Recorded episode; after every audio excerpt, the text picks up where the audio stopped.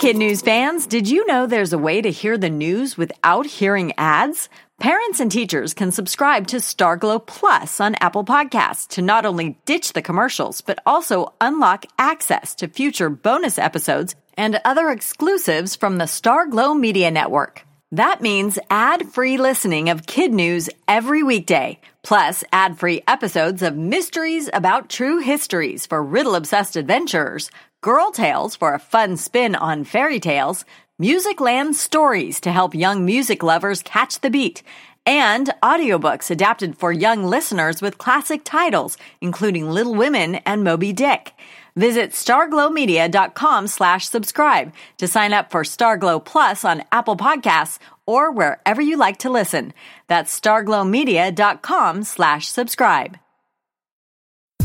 Good morning and welcome to Kid News. I'm Tori. Today is Wednesday, January 8th, 2020, and we begin with a high flying vacation and an ocean splashdown for three dozen mighty mice. The genetically modified rodents rode a SpaceX capsule back to Earth yesterday following a month in orbit aboard the International Space Station. Before they were sent skyward, researchers engineered them to have twice their normal muscle mass now that they're back, they'll be weighed and measured to help scientists understand how to prevent physical changes to astronauts during spaceflight, especially for those on longer missions.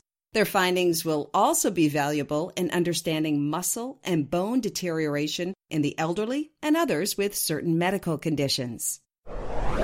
Fewer ads in your favorite content. That's the upshot of some stiff new rules rolled out by the world's number one site for videos. As of the new year, YouTube stopped allowing advertisers to collect the personal information of young viewers, information that was routinely used to pepper them with a steady stream of ads and pop ups. Privacy experts call it a big win for kids. Those who make the videos aren't happy. They say limiting ads will limit their ability to make money.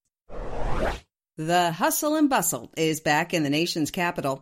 After a long holiday break, senators and representatives returned to the halls of Congress this week with two big issues facing them tension in the Middle Eastern nation of Iran and questions over when the impeachment trial of President Trump will begin in the Senate. Those two problems have pretty much pushed the 2020 election to the back burner, even though the Iowa caucuses, which are the first big test of a presidential candidate's chances, are only 26 days away. The movie Back to the Future may have been onto something. An astrophysicist from the University of Connecticut believes he's figured out a way to build a real life time machine. Professor Ron Mallett says he has a scientific equation to take people to the past and a prototype or model to prove it. His claim is based on Albert Einstein's theory of relativity, which says whatever you do to space, you do to time, and that space time can be bent and twisted using lasers. Most physicists believe this type of travel will someday be possible, but aren't yet convinced that Professor Mallett holds the key.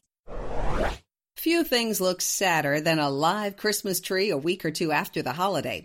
But a New Jersey town has found a festive way to give new purpose to those saggy, dried pines. It'll use them to build sand dunes. Island Beach State Park set out to collect 200 old trees and ended up getting 2,000. Volunteers will hit the beach this weekend, place them where it's extra windy, and let the branches catch the flying sand. Other volunteers will add dune grass and voila, natural berms to protect the beach from erosion.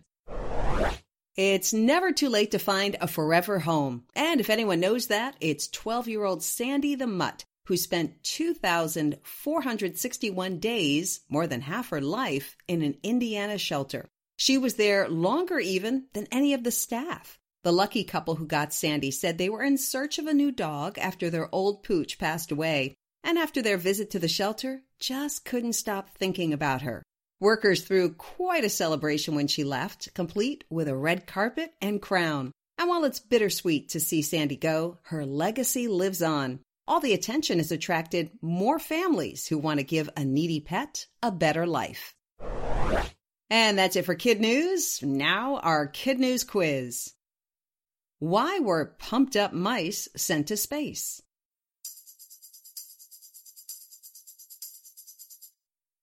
To help understand muscle and bone loss in humans. What site just cracked down on ads directed at kids?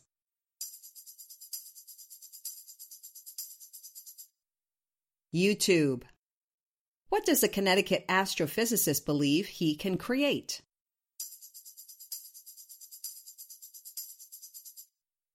A real life time machine.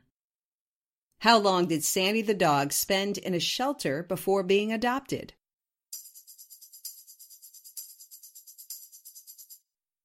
Two thousand four hundred sixty one days, which works out to about six years and nine months.